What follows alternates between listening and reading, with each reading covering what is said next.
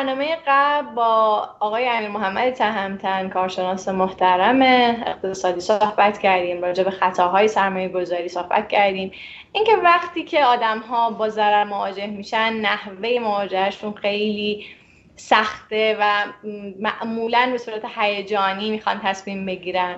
ما می‌خواستیم بدونیم دلیل این اتفاق چیه که آقای تهمتن یه گفتگوی رو باز کردن ولی متاسفانه به دلیل زیر وقت نتونستیم اون بحث رو ادامه بدیم. الان می‌خوایم صحبتمون رو با ایشون ادامه بدیم. آقای تهمتن سلام و عرض ادب. به برنامه سرمایه گذارش رو خوش آمدید سلام خانم موسوی.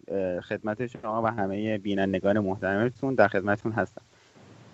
خب من فکر کنم که آقای تمتن احتمالا شما بیانتون شیواتر و رساتره و خیلی به بحث مسلطترین. اگر یه جمعندی بکنین این صحبت های گذشتتون رو من خیلی ممنون میشم و از اینجا به ما بگین که چرا آدم ها نگاهشون نسبت به ضرر متفاوت از نگاهشون به سوده ما در خدمت شما هستیم. خواهش می‌کنم. همونطور که توی جلسات در جلسه گذشته خدمتون گفتم داستان اقتصاد رفتاری از اینجا شروع میشه که تلاش می‌کنه توضیح بده که آدم ها چگونه در تصمیم گیری های روزمرهشون از جمله تصمیم گیری های مالی که انجام میدن دچار خطاها میشن. ما در اقتصاد رفتار این خطاهای تصمیم گیری رو با عنوان در واقع خطاهای شناختی می‌شناسیم و دستبندی های مختلفی داره. و توی در واقع ارز کنم جنبه های مختلف تصمیم گیری مالی که ما در در واقع برای خودمون انجام میدیم در واقع حضور داره.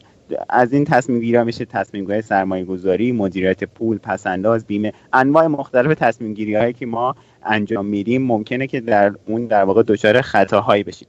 ارز کنم که توی جلسه گذشته من یک خطایی رو معرفی کردم به عنوان خطای زیانگریزی که با دو تا مثال نشون دادیم که ممکنه آدم ها در تصمیم گیری های مالشون دچار این خطا بشن. من ابتدا علاقمند هستم که در مورد این خطا یک بار دیگه توضیح بدم. اگر دوستان بتونن اسلاید ها رو نشون بدن که ما روی روی اسلاید بعدی که در واقع ارز کنم سوال هست ما تو این سوال در واقع من شما از خانم موسف پرسیدم که اگر فرض بکنید که علاوه بر کلی دارایی هایی که دارین الان 300 میلیون تومن بیشتر پول داشته باشین بین گزینه الف و گزینه ب کدوم رو انتخاب می‌کنید و تا جایی که من خاطرم هست شما گزینه الف رو انتخاب کنید گزینه الف بله. گزینه گزینه الف گزینه بود که شما با احتمال 100 درصد یعنی با قطعیت 100 میلیون تومان دیگه برنده میشین. اما گزینه ب گزینه ای که توش شانس و احتمال وجود داره. 50 درصد احتمال وجود داره که برنده گزینه در برنده 200 میلیون تومان دیگه بشین و 50 درصد احتمال وجود داره که برنده هیچی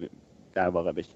در ادبیات اقتصادی میگن که آدم ها چطوری باید تصمیم بگیرن؟ در مورد گزینه ب گزینه ب رو باید ما 50 درصد رو ضرب در 200 میلیون تومان بکنیم. یعنی یک دوم ضرب در 200 میلیون تومان کنیم.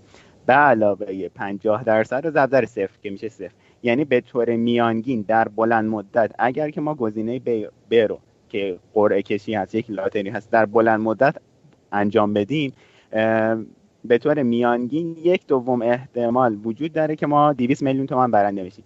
و میانگینش متوسطش برای این گزینه میشه 100 میلیون تومان. چرا؟ چون یک دوم زد در 200 به علاوه 50 در یک دوم ضرب در صفر که میشه 100 میلیون تومان.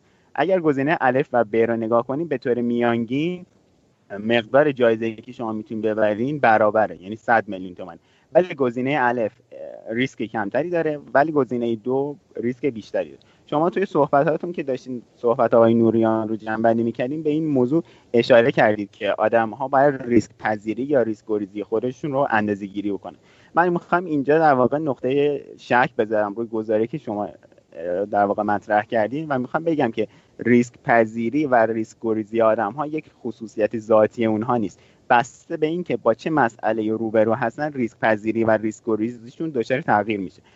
سوال بعدی رو که اگر دوستان بتونن نشون بدن ببینیم ما صورت مسئله رو تغییر دادیم. این دفعه گفتیم که شما علاوه بر کلیه دارایی که دارین 500 میلیون تومان دارین و این دفعه بین دو تا گزینه انتخاب کنید گزینه الفی که 100 درصد احتمال وجود داره که 100 میلیون تومان بازنده بشین و گزینه ب که 100 درصد 50 درصد احتمال وجود داره 200 میلیون تومان برنده بشین و 50 درصد احتمال وجود داره که هیچی برنده در واقع بازنده هیچی بشین همین محاسبه ای که من برای در واقع سوال قاضی انجام دادن رو انجام بدیم می‌بینیم که در واقع به طور میانگین در بلند مدت گزینه الف و گزینه ب یکسانن ولی تا اونجا که من خاطرم هست شما گزینه ب رو انتخاب کردین و دلیلی که ذکر کردین این بودش که هیچ عقل عاقلی نمیپذیره که من گزینه انتخاب بکنم که 100 درصد قرار توش بازنده بشم. بنابراین یه ریسکی رو قبول می‌کنم تا شاید برنده بازنده هیچی بشه. حالا اگر که این دوتا گزینه دوتا سوال رو با هم مقایسه کنیم سوال اول اینطوری بود که شما 300 میلیون تومن دارید و به طور میانگین 100 میلیون تومن برنده میشین که میشه 400 میلیون تومن در واقع دارایی شما. اگر که سوال دوم رو نگاه کنین 500 میلیون تومن دارین و این دفعه من در واقع شما تو این سوال بازنده میشین. یعنی به طور میانگین 100 میلیون تومن میوازین که میشه 400 میلیون تومن یعنی به عبارت دیگه سوال یک و سوال دو یک سوالن. هر دو تا شما به طور میانگین 400 داراییتون به 400 میلیون تومن میشه.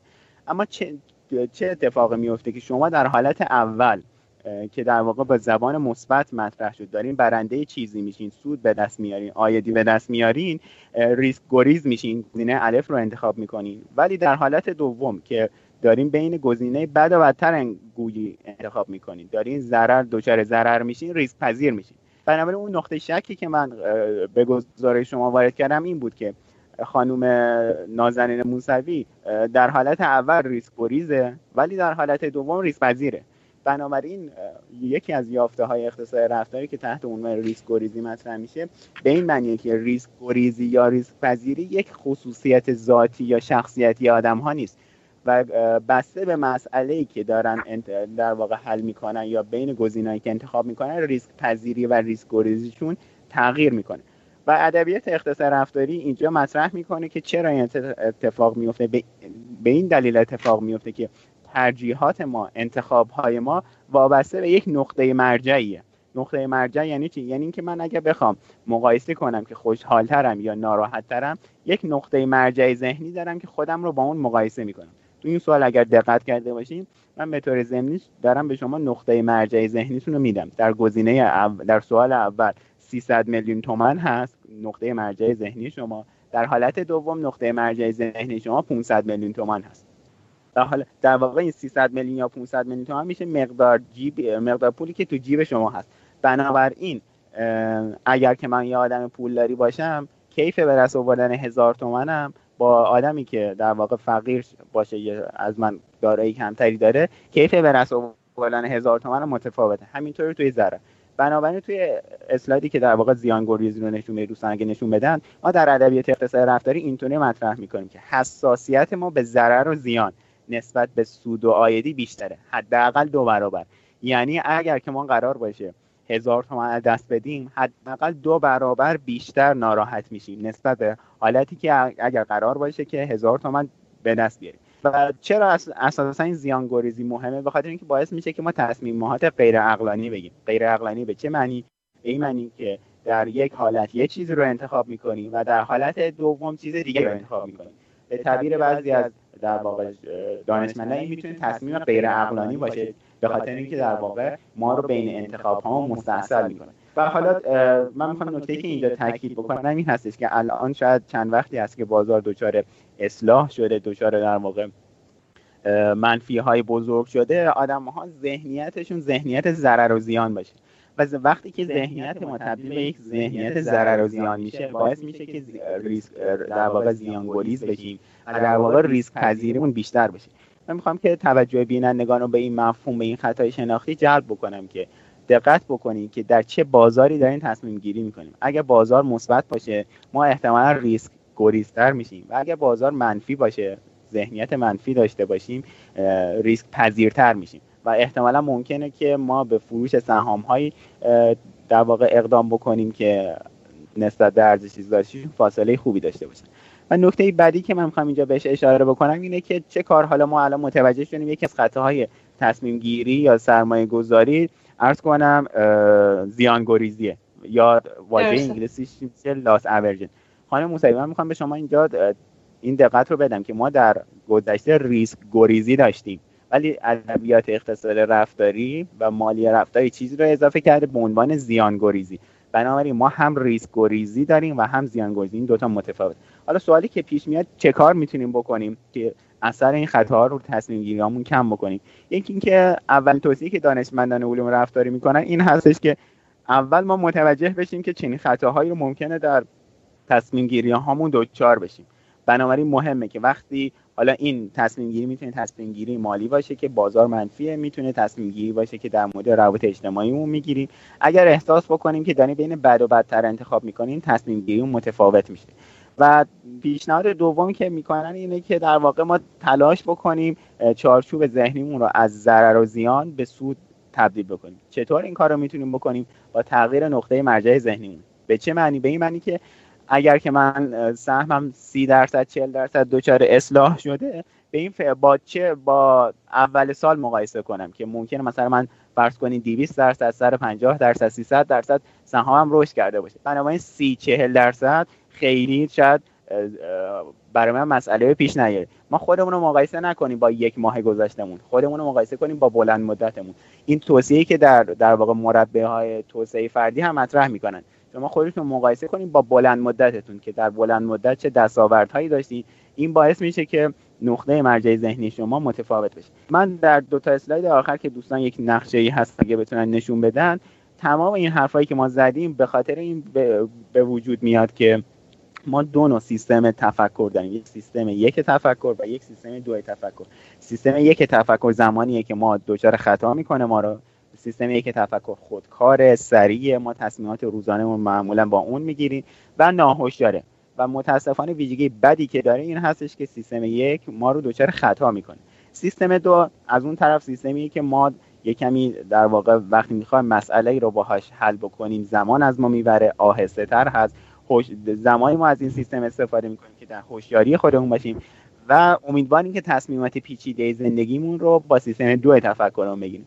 بنابراین تمرین ها و تکلیف های وجود داره که ما رو توانمندتر می‌کنه. مهارت ما رو افزایش میده در تصمیم گیری و کاری که می‌کنه اینه که ما ما رو از سیستم یک تفکرمون به سراغ سیستم دو تفکرمون بیاره اگر دوستان علاقه من باشن کتاب متعددی تو این زمینه نوشته شده که معروف ترینش آقای دنیل کانمن برنده نوبل اقتصادی سال 2002 نوشتن. کتابشون به فارسی ترجمه شده به عنوان تفکر سریع و آهسته. و توی اسلاید آخر من می‌خوام که این نقشه رو نشون بدم که تمامی خطاهایی که ما آدم ها دوچارش میشیم رو نشون میده. من اولین باری که مواجهه داشتم با این در واقع نقشه. سوالی که برام پیش می اومد این بود که خانم موسوی وقتی که ما میگیم در واقع اشرف مخلوقات هستیم دقیقا با این نقشه چطوری ما اشرف مخلوقات بودنمون رو می‌تونیم توضیح بدیم. این نقشه به نظرم یکی از یافته های مهم بشری هست و نشون میده که ما تمام خطاهایی که در تصمیم گیری هامون از جمله تصمیم گیری های مالیمون در واقع دوچارش میشیم نقشه توضیح میده. انگار یک گاید یک راهنمای در واقع بزرگیه که ما می‌تونیم ارز کنم استفاده کنیم که تو چهار دسته تقسیم بندی میشه. ما انشالله تو جلسات بعدی در مورد سعی می‌کنیم بعضی از اون خطاها ارز کنم صحبت بکنیم و چطوری می‌تونیم ابتدا در واقع اون خطا چی هست چطوری تصمیم گیری روی تصمیم گیری ما اثر می‌ذاره چه کاری می‌تونیم انجام بدیم.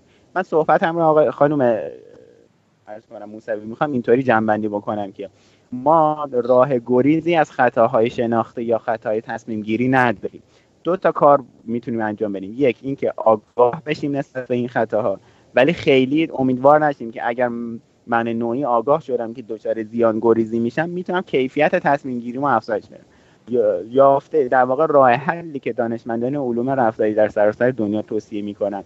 برای اینی که در واقع ما کیفیت تصمیم گیریمون افزایش پیدا کنه استفاده از تکنولوژی چرا میگن استفاده از تکنولوژی مهمه و آگاه از این تصمیم؟ اگرچه می‌تونه تاثیر گذار باشه اما اثرگذاری زیادی نداره.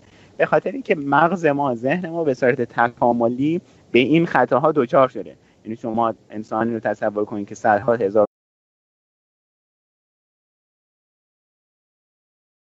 این خطاها لزوما همشون هم بد نیستن. ممکنه که بعضی موقع به کمک ما هم بیاد.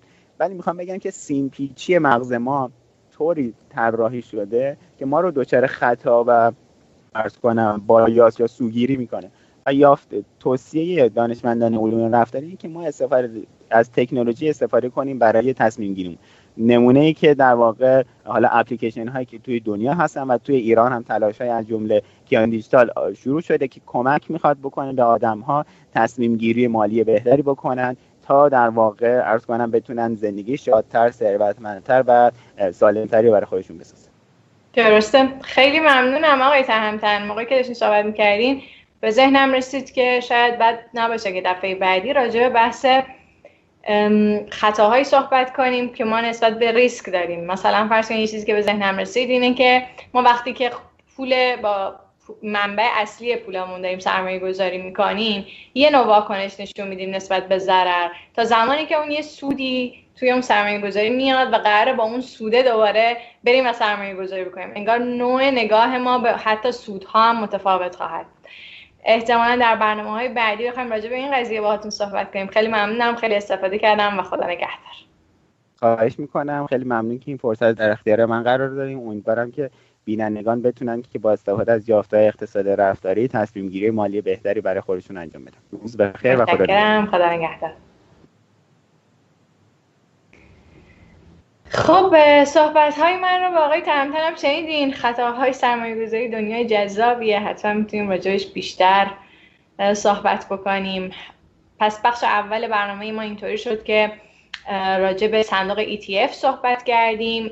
این که به هر حال شما ETF بخرید یا نخرید یک تصمیم شخصی صحبت هایی که در این برنامه شد برای اینکه به ما کمک بکنه در تصمیم گیری مالیمون. به نظر می‌رسه اگر یه مقدار صبر بکنیم تا زمان 19 مرداد یعنی پایان زمانی که اعلام شده احتمالا می‌تونه به ما کمک بکنه برای تصمیم گیری بهتر و این استراتژی رو هم که بریم به این دلیل که دولت داره این رو عرضه می‌کنه بریم و بخریم. من به این رسیدم که استراتژی درستی نیست در مورد ریسک پذیری صحبت کردیم. امیدوارم دیگه مشکلی در این نداشته باشین که خودتون بخواین ریسک ریسک خودتون رو بسنجین و در نهایت خطاهای سرمایه گذاری از این که تا اینجای برنامه همراه من بودین از شما سپاس گذارم مراقب خودتون باشین. تا برنامه بعد خدا نگهدار.